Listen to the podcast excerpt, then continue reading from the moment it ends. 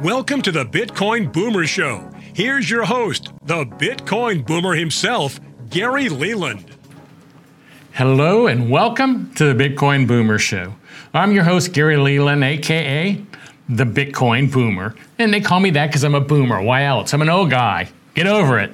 Now, I want to tell you a little story or a little information about my trip to Paris. I just got back from Paris, as you may know if you watch the show on a regular basis. And one of the exciting things about Paris was the euro. That's right, their money. You see, the last time I went to Paris, maybe seven years ago, when I wanted to buy something that was 100 euros, it cost me $150. So it took $1.50 to equal one euro. This trip, if I saw something that was 100 euros, it cost me $100. So pretty much the euro and the US dollar are pretty much even. Now this week, the pound has dropped like crazy. The UK pounds, British sterling, whatever you call it, but the money in England has dropped like crazy. It is on par with the US dollar, and it's the lowest it's ever been against the dollar. Now, this is what happens to money it goes up and it fluctuates. Now, Bitcoin also goes up and fluctuates. Maybe it fluctuates more than a money that is controlled by a government. It's because it's not manipulated. It actually goes with supply and demand. It does its own thing. There's no government or central body controlling Bitcoin. It's decentralized. So one Bitcoin may always be one Bitcoin, but against the dollar, the euro, and pound that are changed. Now it's down a little bit against the dollar right now, but as you can see here from what I just said, the dollar, everything is down against the dollar. But the people that lived in England, the people in Europe, they're pretty happy probably right now if uh, in the last month or two they put money in uh, Bitcoin. So I just wanted to give you a little food for thought there on Bitcoin. Now let's get into the show. Today we have Eric Weiss. Now Eric Weiss is a friend of mine out of Miami. He controls the BitFund. Uh, that's his handle. And I think that's the name of his fund, but we're going to find out more about that today. Eric has been into Bitcoin for a while, and one of the things I think Eric's known for in the Bitcoin community is he is the one that orange pilled Michael Saylor. That's right. Bitcoin's biggest bull, Michael Saylor, was orange pilled by Eric Weiss. So today we're going to talk with Eric, learn a little bit more about Eric, about his funds, about his orange pilling Michael Saylor, and how he was orange pilled. So please stick with us till after this break, and we'll talk to Eric Weiss. See you on the other side.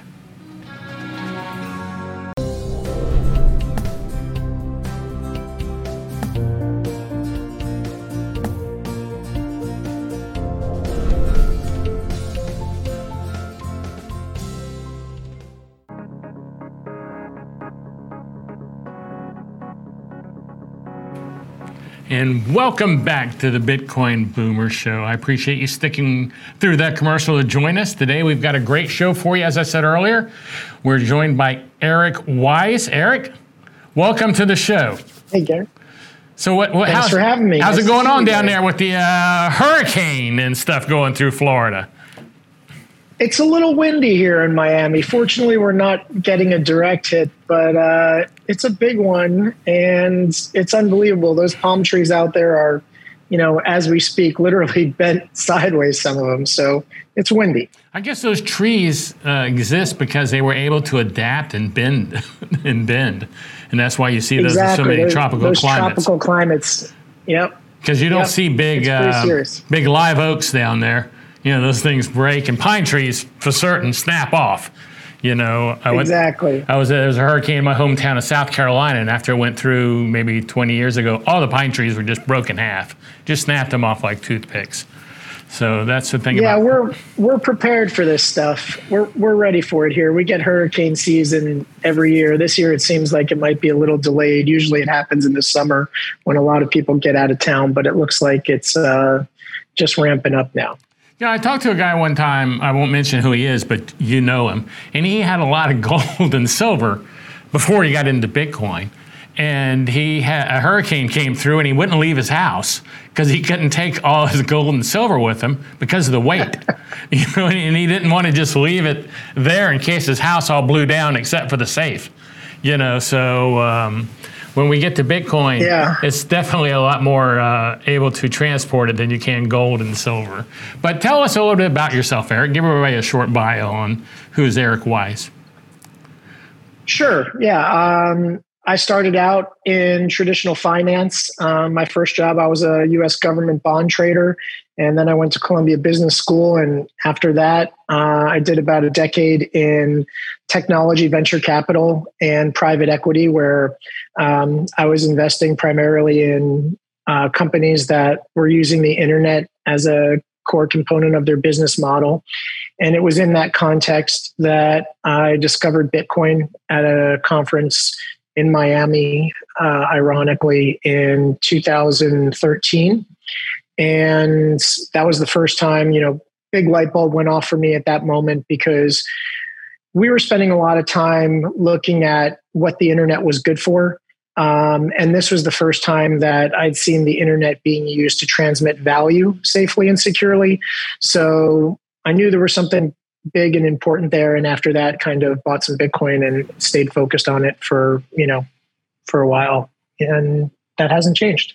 And you're still focused on Bitcoin. So you got into it at a good time. How do you how do you react or I always like asking these I don't think I've I don't think I've asked anyone this on air, but I always ask people this whenever I'm talking to them if they're old term old time Bitcoiners, I guess you could call yourself being in it from that point. What do you or how do you respond when someone says, "Wow, you sure were lucky"? I mean, because you hear that, I hear that a um, lot, and and I'm always Yeah. And I want to, I don't want to go. Well, I don't think there was any luck to it. I mean, you know, I had to suffer from it going twenty thousand to thirty five hundred, and I stuck with it. Right. Well, um, most people have a similar story to mine, which is the Bitcoin that I bought in December of 2013. Um, I sold all of it in uh, the first quarter of 2014. Um, it was really volatile. Uh, at one point, I was up money and then I was down a lot of money and I sold it up some insignificant amount of money. Um, and to the, I've been kind of, uh, you know, stacking since then. And to this day, I still don't have as much Bitcoin as I had in, in December of 2013. And that's a very common story. Um, I did Charlie Shrem's podcast. You don't get more OG than that. And he also had the same story. And it's just kind of this recurring thing that, that I've heard from uh, a number of Bitcoiners over and over. So, you know, if you were really, really early, um, you were buying it more out of um, kind of a uh, moral and ethical kind of excitement about what it represented and a hope of what it could be, and not such a pragmatic investment because at that time um, it didn't really warrant the pragmatic investment piece of it. So if you held through that, congratulations, you've got a lot of fortitude and strength. It's not easy to hold, as we know. Um, so, you know, people will say you got lucky, and I've tweeted about this before, um, especially in down markets like we're in now. Um, people will say you got lucky, but hodling's hard, and you've earned it if you've still got it. Hodling is real hard, and especially uh, sometimes it can be made even harder by your wife. Uh, which, which, Yeah. which is even Yeah. the case now. Even the case now. As much as we're up, I still get reminded of a year ago. You know, that is down from a year ago. You know, so Right. and, and then I have to put it in retrospective, going, but we're way up. Yeah, I, I have those people in my life that remind me too. You know, my mom in particular, uh, you know, will tell me because she did tell me to sell at sixty five thousand, and of course I didn't. And I remind her that I also didn't sell at thirty five hundred. You know, and had I sold at thirty five hundred, I wouldn't have been there at sixty five thousand. And I have no doubt um, that we haven't seen the highs uh, for Bitcoin in U.S. dollar terms yet.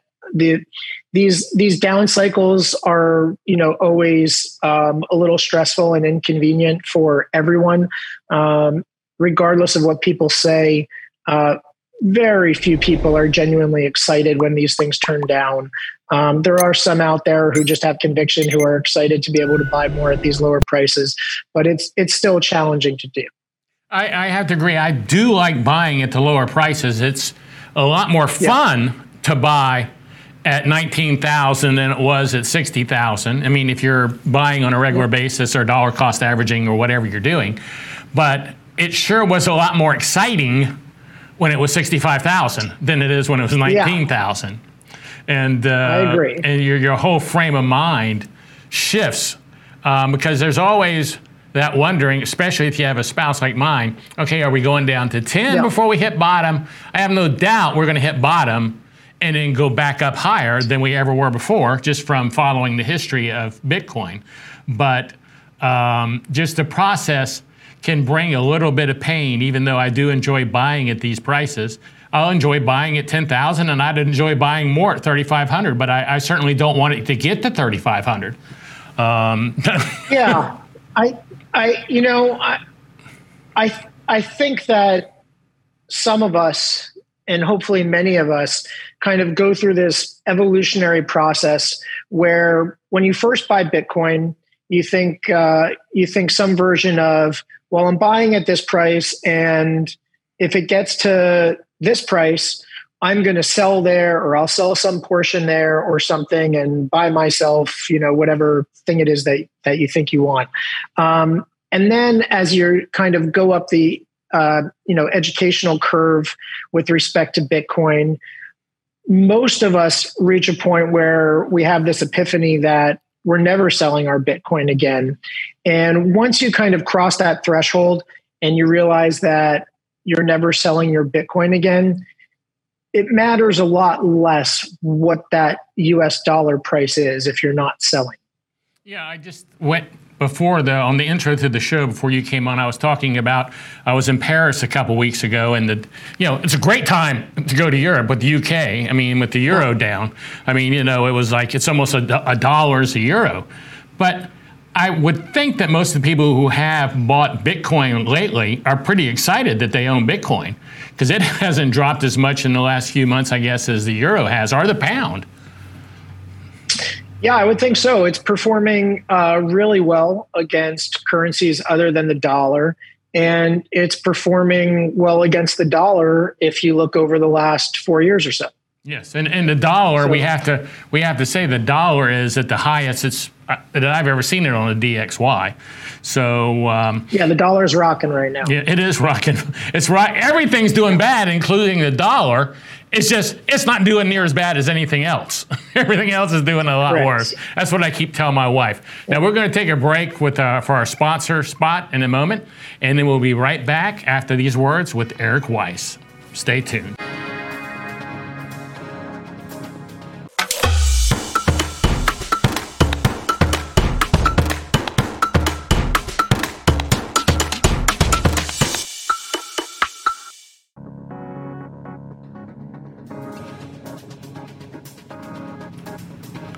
And welcome back to the Bitcoin Boomer Show. I'm your host, Gary Leland, and today we're joined by Eric Weiss. Eric, again, thanks for joining me. Um, you know, we went into, I guess, just a moment ago, how you got orange pilled. Now, you are known for orange pilling maybe the biggest bull of all times, Michael Saylor. And, and I'm not going to get into that a lot, but did that take a long time to orange pill him, or was it like a like one conversation. yes, it took a long time, um, but more than time, it took a, a, kind of a confluence of external events. Um, you know, for years I would talk about Bitcoin, um, you know, to Michael, and he wasn't particularly interested in hearing about it, and he would change the subject to other topics that we speak about. And it was only during the pandemic when um, the government went crazy and started printing money, and um, he was um, concerned about a business problem that he had of sitting on uh, a lot of cash that was being devalued um, by the money printing, that he was receptive to hearing about it. So, you know, I guess for those looking to orange pill folks, um, the trick is to be kind of polite and consistent and keep espousing the the benefits and, and good attributes of Bitcoin until uh, you know the person that you're trying to orange pill is ready to hear it because you're not going to convince anyone uh, to take a serious look at Bitcoin until they're ready to look at it. I agree with that 100%. You can talk to them until they're blue in the face. But if they're still thinking yep. it's made up internet money, you know, which my wife called it for years, they're not going to really give you much attention or put much, or it's going to go in one ear exactly. and out the other. Now, one question yep. I ask everybody, which I haven't asked you yet, is what is Bitcoin? According to Eric Weiss, what is Bitcoin? What is Bitcoin? I would say that more than anything, Bitcoin right now is a life raft. We talked about how currencies around the world are being devalued um, and how Bitcoin um, is actually devaluing the US dollar, although the dollar is having a surge right now. But Bitcoin is a life raft for billions of people around the world whose uh, whose dreams are being taken away by their governments who are printing money and devaluing the product of their life's work. Um, and it can be very frustrating because there really aren't many alternatives. If you live in Venezuela or Turkey or Argentina or Iran, um, you're experiencing really high inflation. And it doesn't matter, contrary to what Warren Buffett says, how good you are at your profession. You could be the best um, cardiothoracic surgeon in all of Venezuela. And if your money is being devalued at the rate that it is, um, you're being financially obliterated. So, for those people who have access to Bitcoin, it is a life raft and a store of value for them, uh, even though um, it's kind of come down recently in dollar terms. Well, every time I hear someone talk about uh, Venezuela, it reminds me of the story about the lady going to get a cup of coffee with a wheelbarrow full of money. And she says a wheelbarrow yeah. is full of money and the reporter goes aren't you scared someone's going to steal all that money? And she goes no i'm scared they're going to steal my wheelbarrow and then how am i going to push this money around? And that's what you're talking about with the the best surgeon that would be there. I mean if that money has no value it doesn't matter how much he's got or what he's making down there he's going to not have anything it's a very real problem and we're a little spoiled here in the US because it doesn't impact us as nearly as greatly. So we tend to be a little myopic and, um, you know, not not really be able to empathize with the problems of others. But these are real problems, these are real concerns, and the world is a big place. And there are considerably more people that have this problem than don't have this problem. If you want to be pragmatic from an investment point of view, um, it doesn't matter to Bitcoin whether the demand comes from, uh, you know, the U.S. or non-U.S. countries. The demand is going to increase, and it is going to be there. So, uh, Bitcoin will do well, but you know, my kind of perspective is I'd like to see the people of the world do well. There are no shortage of stories about people who, you know, were trying to live the American dream and, and they're kind of being robbed of that opportunity because they can't retire because their savings can't get them through the rest of their life or their annuities can't get them through the rest of their life. And um, that's how inflation robs people. Well, I always say that people, this is just something I, I say and I truly believe, people who are really into crypto in general, you know, all these coins, they're really worried about changing themselves, their financial situation. More so, if they're worried about changing the world, you're probably into Bitcoin. Because Bitcoin is an opportunity to change the world, not just your pocket. While it would ch- can, while it will change your pocketbook at the same time, it will change the world, I believe, eventually. You have something on your site. Um, Bitcoin has greater upside potential than big tech and provides better inflation protection than gold.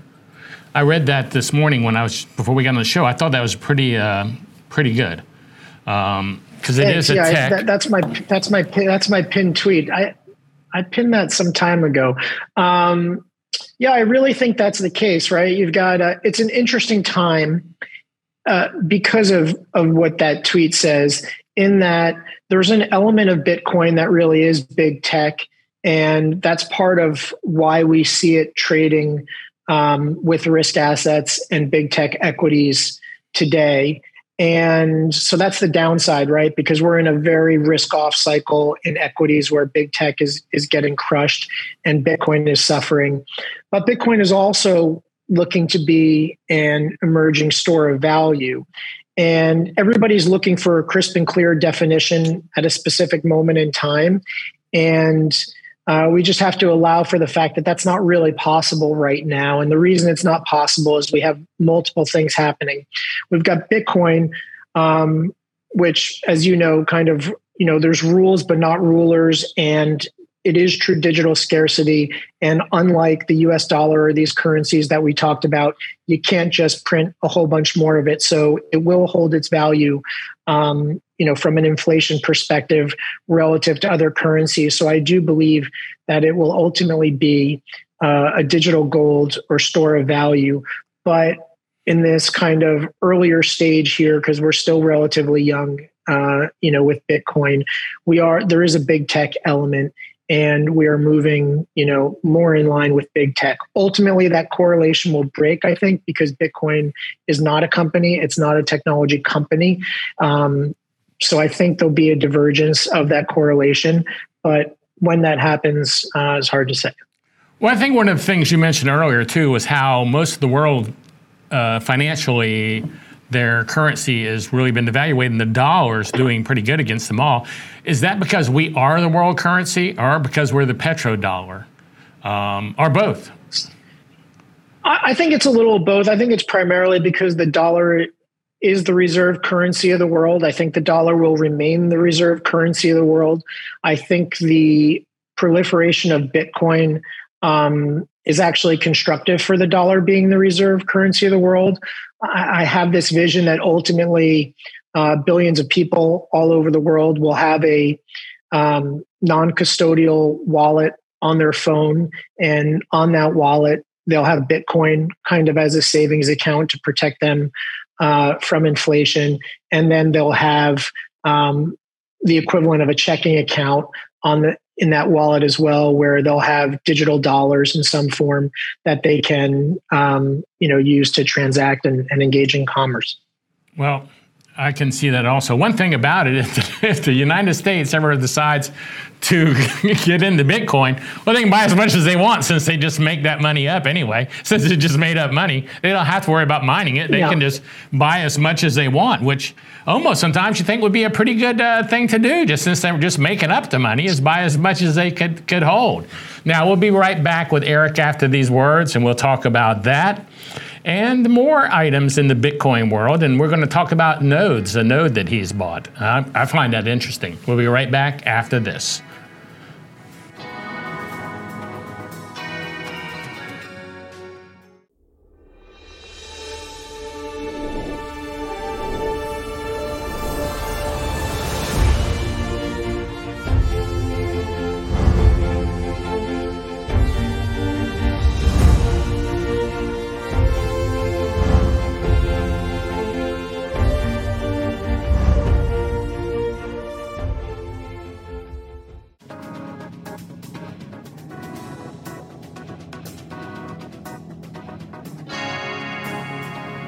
And welcome back.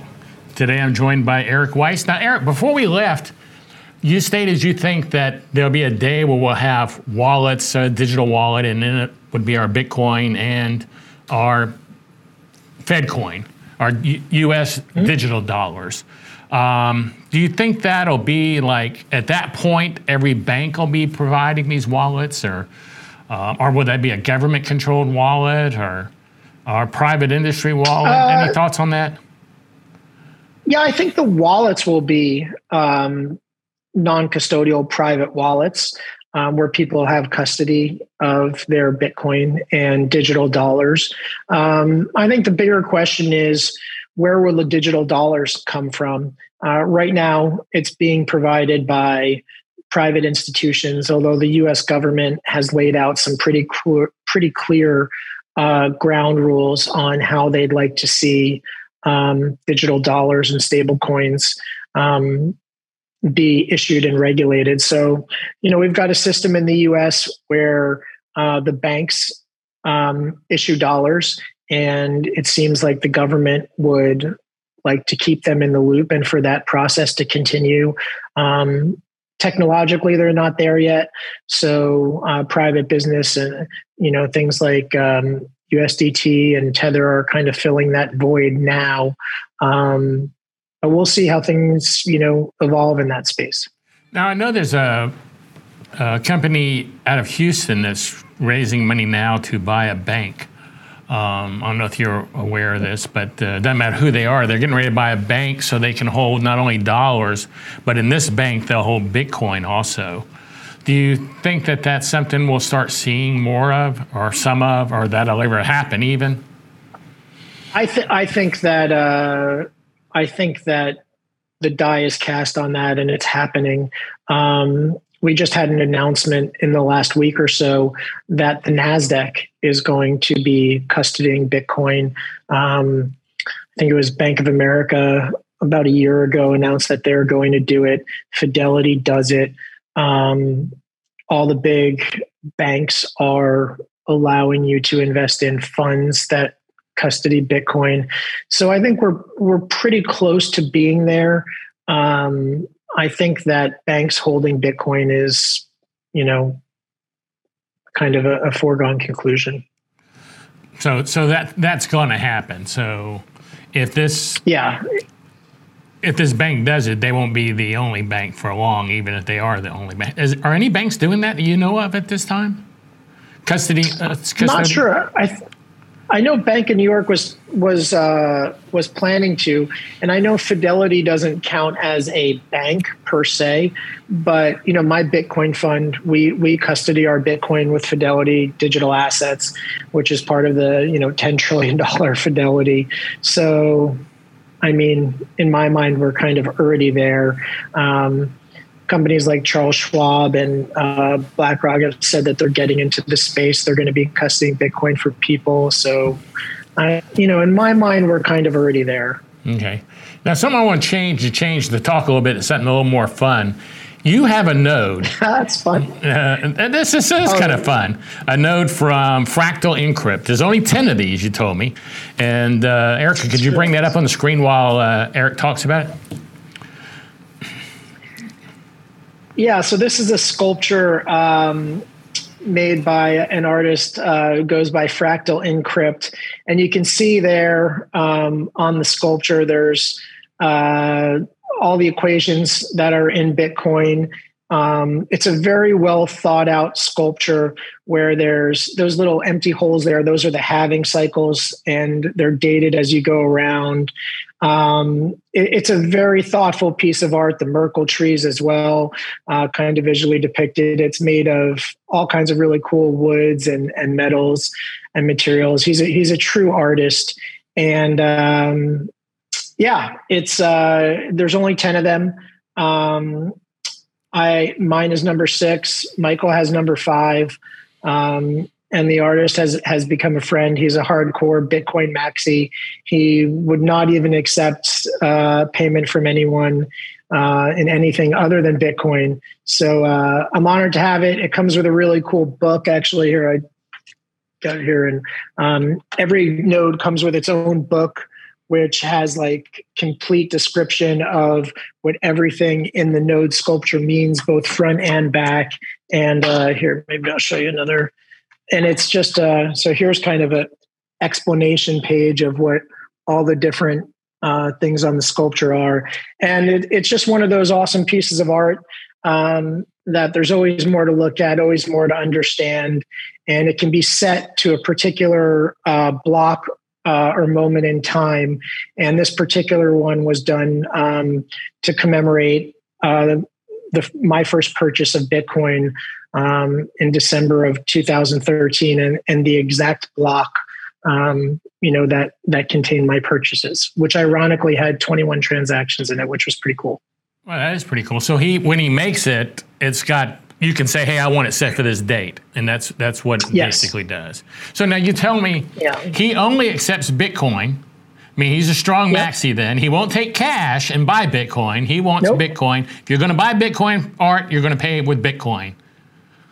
Yeah, I didn't want to part with my Bitcoin um, when I when I was buying it from him, and I offered him more in dollars to take dollars than the Bitcoin, and uh, he just, with no hesitation, flat out refused. It's like, no, absolutely not. Wow. and and uh, these aren't cheap by any means. These aren't like ten dollar things on the wall. You told me that uh, one recently, maybe was it number ten, had gone for five hundred thousand dollars. Yeah, the last one sold for for quite a bit of money. I mean, we we measure the price in Bitcoin, so uh, Right. Oh, that's I right. think it was something like 16, 16, 17 Bitcoin or something at the time. So uh, yeah, they're they're pricey, but they're they're beautiful and uh, they generate a lot of discussion. They're helpful in orange pilling, and uh, it's a nice reminder of of what we believe in. Now he's also made a key that I saw, and I believe you told me there's twenty one of those. Do you also have one of his are. keys? I have one of the keys. They're pretty cool. Um, there's actually he he did two versions of the key. He's very thoughtful. So there's private keys of which there are 21, and there are public keys uh, that are not numbered, um, which he made a lot more of. That was open to the public that anyone could buy, and they started out uh, fairly inexpensive.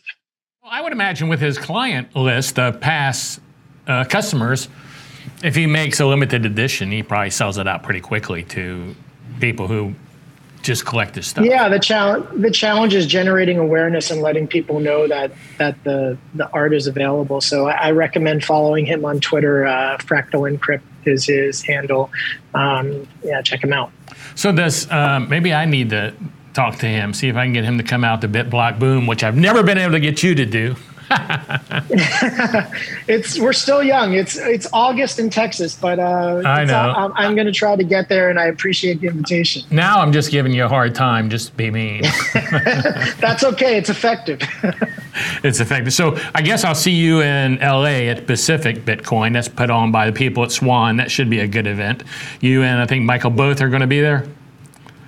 Correct. Yeah, we're going to go out and uh, we it's it you know for a while there travel wasn't so easy, so so we weren't moving around too much, but um, you know to the extent possible, we're going to do a little bit more of that and uh, hopefully start spreading the word on Bitcoin in person. And anyone who's not familiar with, uh, go to pacificbitcoin.com. I'm sorry, Erica, I didn't give you that ahead of time. Um, but uh, check out pacificbitcoin.com. That's in November, and that should be a really great event coming up for sure. Now, you know, when I'm in your situation and I have to buy something with Bitcoin, I don't want to spend my Bitcoin either. I mean, you know, I, I, Yeah. I kind of feel like it's being a crack addict.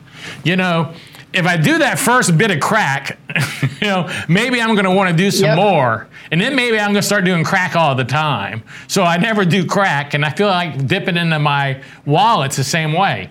Once I dip in there once and once I dip in there twice, then the third time it's a lot easier to dip in there. So I try, I always buy Bitcoin when I have to spend it, Right. just for spending purposes. But we'll be right back after these words from our sponsor, and we'll talk about uh, more stuff with Eric, more Bitcoin, and we'll talk about uh, his Bitcoin investment fund. We'll be right back after these words, and thanks for sticking with us. And tell your friends about us. Need more people watching the show.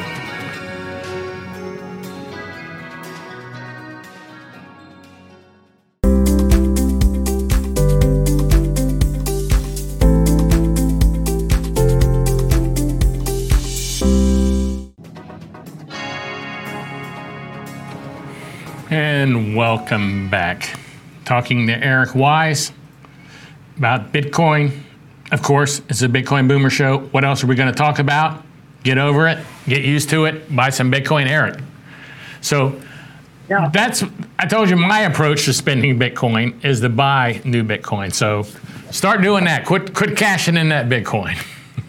well, what I do is um, I've got kind of my investment stash of of Bitcoin, which I hold in my um, Bitcoin fund, and then I've got um, a couple of wallets of Bitcoin that I use for kind of uh, introducing people to, to Bitcoin and small expenditures that need to be done in Bitcoin. So, for example, I'll pay my barber in Bitcoin, or you know, uh, when I want to show someone how easy it is, maybe I'll send them a little Bitcoin, um, you know, via one of these other apps where where I keep you know a modest amount of Bitcoin. Um, so, you know, the challenge with that node sculpture was it was an amount that had to come out of the investment side of things and and not my little you know fun wallet. So but yeah I, I, I keep stacking when i have the cash but i'm i'm pretty fully invested at this point. Yeah i'm about the same way i'm pretty fully invested um, yeah. Th- th- tell us about the bitcoin investment fund um, i know you do this sure. but i don't personally know a lot about it so this is going to be telling me some information i don't know Sure. So you know, the goal was to make Bitcoin accessible to high net worth individuals who want to have some exposure to it, but may not be comfortable with, um, you know, kind of self custody and things of that nature. So, family offices, high net worth individuals, they're very traditional in how they make investments. So um, they like to invest in funds. They get K1s at the end of the year. They don't want to take custody of their own assets. They're comfortable when a custodian that they know and trust has custody of their assets. So I worked with Fidelity and Fidelity Digital Assets to set up my Bitcoin fund using um, them to purchase and store the Bitcoin. So basically, what we do is, um, you know, someone will invest in our fund um, and will take their money uh, in dollars and we'll buy Bitcoin with it and we'll hold it at Fidelity um, in a commingled fund. And then, uh, if and when they ever want to leave the fund, um, they have two options. They can we can sell the bitcoin and give them back us dollars or if they want and they're now comfortable uh, custodying their bitcoin we can verify their wallet address and uh, send them the bitcoin. So i think we're the only bitcoin fund out there that'll actually send you bitcoin uh, upon redemption which is pretty cool. And it's it's really more of kind of a labor of love than it is a big money making thing for me. Um, we charge 1% a year um, kind of flat fee. And out of that 1%, um, you know, the fund eats all of the, or I eat all of the costs associated with um, the custody, et cetera, and, and you know, uh, K1s and audits and things of that nature. So this is for a high wealth individual who wants to get into Bitcoin, but they don't want yeah. to learn how to do a wallet, how to how to buy it over the counter or on Coinbase yeah. And, and they're not and they're they're not necessarily comfortable with the new institutions, right? Um, even though Coinbase is a publicly traded company, it's not Fidelity, and they see the market cap of Coinbase go from 100 billion to 10 billion in the matter of a couple months, and they think, ah, maybe maybe I don't want to have an account there. Um, the other nice thing about the fund structure is on those forms for the IRS in the United States, where you have to disclose if you've engaged in a cryptocurrency transaction. By investing in the fund, you have not. You've invested in a fund. So you're not disclosing to the government that you have an investment in Bitcoin. Speaking of that, why do you think they ask if you bought some Bitcoin? They don't ask if you bought anything else, do they? Or do they? And I just have been missing the boat. No, I think it's just um, they're at a, the government is at a stage now where um, they're increasingly getting more comfortable with how they're going to regulate it and and what they're going to do about it. But the government's in the business of wanting to know where things are. And they're really just kind of uh, asking that because they want to know they want to know where the Bitcoin is. They want to be able to keep an eye on it, and that's kind of their way of saying, uh, "Tell us that you have it, you know, so we can keep an eye on you and it, in my opinion. So do you, uh, and someone else fills out my taxes for me, I hate to say it, and I just pretty much sign what they say. So I'm not, if not familiar with it. Does it ask you how much you have or just if you bought some? I just think it. I think it just asks if you en- engaged in a cryptocurrency transaction this year. Do you think before someday we may see it saying, "Okay, we know you got some now. This year we want to know how much Bitcoin do you have?"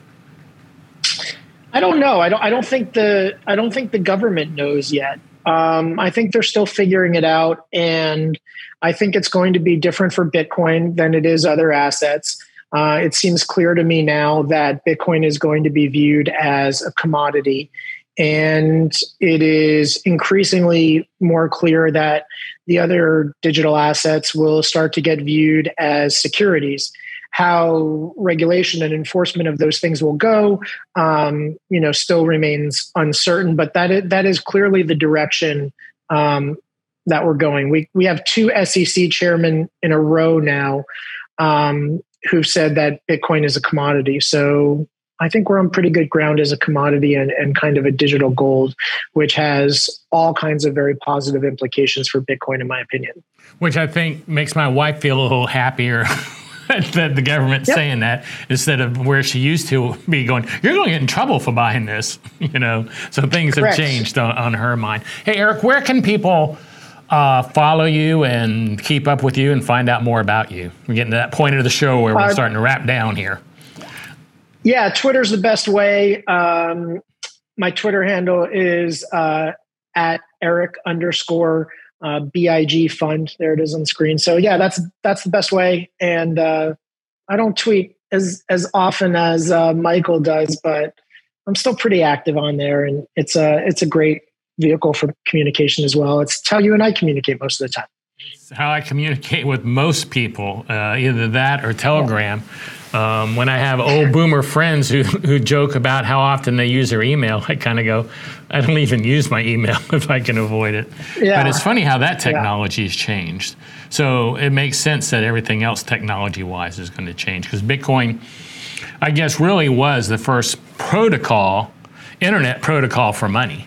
You know, it's the, the protocol, I guess, that was missing, you know, from the internet. And uh, yeah, yeah, that was observed by uh, a number of people, a number of great economists, even way back when, who predicted that, um, like Milton Friedman, that um, not only um, is what the internet needs the ability for party A to transact with party B, but it becomes in- increasingly more powerful when party A doesn't have to know party B, and you can have a trustless transaction, and that that's what makes Bitcoin so incredibly powerful. I think also that we can possibly the fact that gold is not doing worth a darn is because young people yep. don't care about gold; they're buying Bitcoin, and that money may have been going into gold before. Absolutely. So Bitcoin that's is digital gold. Yeah, so it's, it's that's it exactly. It's digital gold. It's it's a way of saving money, but no one controls it. And like my friend I told you about earlier, if the tar- hurricane comes, you don't have to stay there because yep. you got to stay with your gold, and you can't put that much in That's your car. Right. I mean, I don't know how much gold he had, but if he couldn't put it in his car because of the weight, I assume it was a lot. Eric, thanks for joining us. I do appreciate it very much. My pleasure. Thanks for having me, Gary. Yeah, look forward to seeing you soon. See you soon. Okay, and thank you everybody for joining us on this episode of the Bitcoin Boomer Show. We've had quite a show talk with Eric Weiss. Eric is a smart guy and a good guy and a, uh, someone I consider a friend. Now we're going to be right back after these words, and we're going to do a wrap up here. We're going to talk about BitBlock Boom. That's a conference that I do in Austin, and a few other local area events that we have going on that we want to make sure you know about. So stick with us until the very end and as I said earlier, please share this show with your friends. Tell your friends, your neighbors, anyone you know who either has a desire to learn about Bitcoin or can be helped by learning about Bitcoin. That's all we want to do is educate you about Bitcoin. I'm not trying to sell you any Bitcoin. I just want to make sure that you know uh, what Bitcoin is so when the day comes, you're prepared. We'll be right back after these words from our sponsor.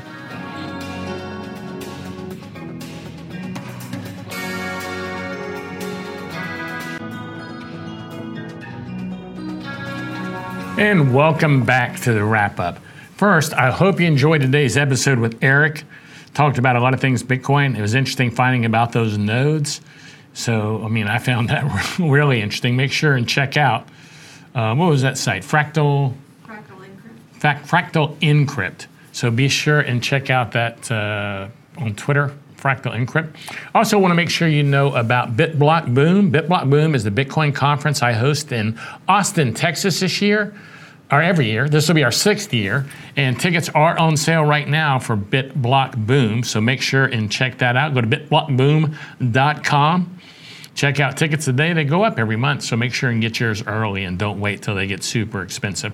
Also, if you live in Dallas, Texas, check out our barbecue, our monthly barbecue, bitblockbarbecue.com. As you can tell, I'm on to the BitBlock stuff. But check out bitblockbarbecue.com. We host a barbecue meetup where we eat a lot of meat and talk a lot of Bitcoin at the end of every month here in Dallas, Texas. We have a new site we're telling you about today. BitBlock BTC. That's bitblockbtc.com. Now, we interviewed Paul from Azteco uh, maybe four or five episodes ago, and this Azteco allows you to sell Bitcoin vouchers.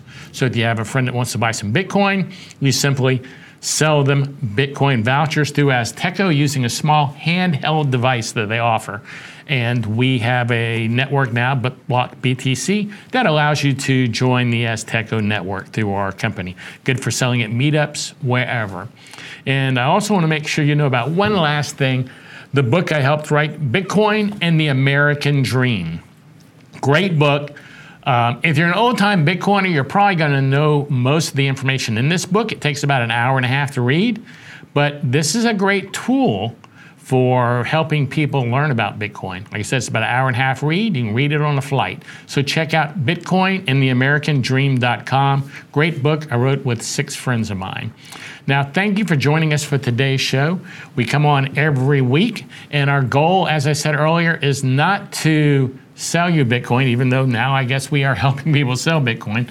Our goal is to educate you about Bitcoin. That's all we want to do you know, maybe you won't become an expert at Bitcoin by watching these shows, but maybe you'll have enough information that you can carry on a conversation, or you can have a desire, maybe it'll ha- make you have a desire to learn more about Bitcoin. So please tune in with us next week for next week's episode. And until then, I'm Gary Leland, and remember to stack those sats. Have a good week, everybody. See you next time.